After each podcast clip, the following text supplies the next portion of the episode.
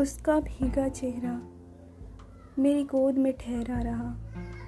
जाने कब तक मुझे याद नहीं। मैं शांत थी। शांत नहीं, हताश।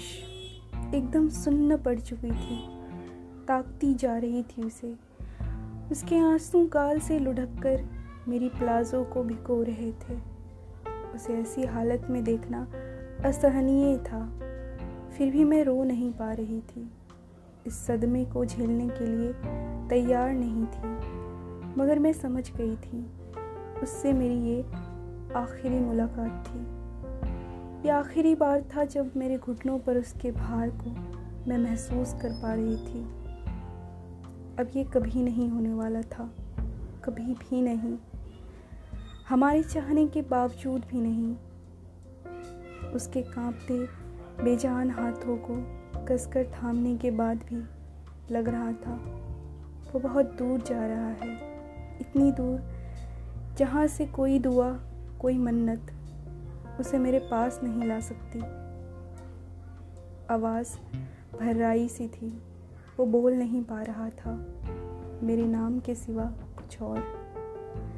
पर मैं समझ चुकी थी, जिसके लिए हम डरते आए थे, वो मनहूस घड़ी आ चुकी है।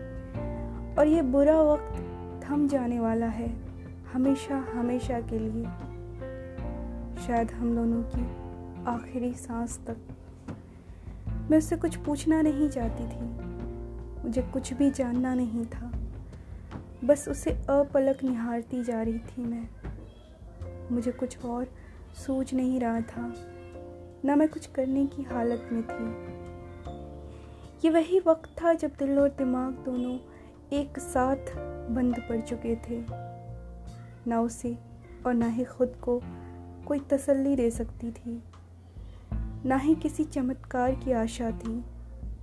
ये वही वक्त था जिसमें सब कुछ खत्म हो गया।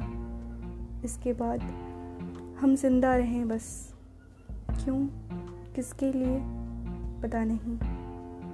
बस बची हुई ज़िंदगी जीते रहे।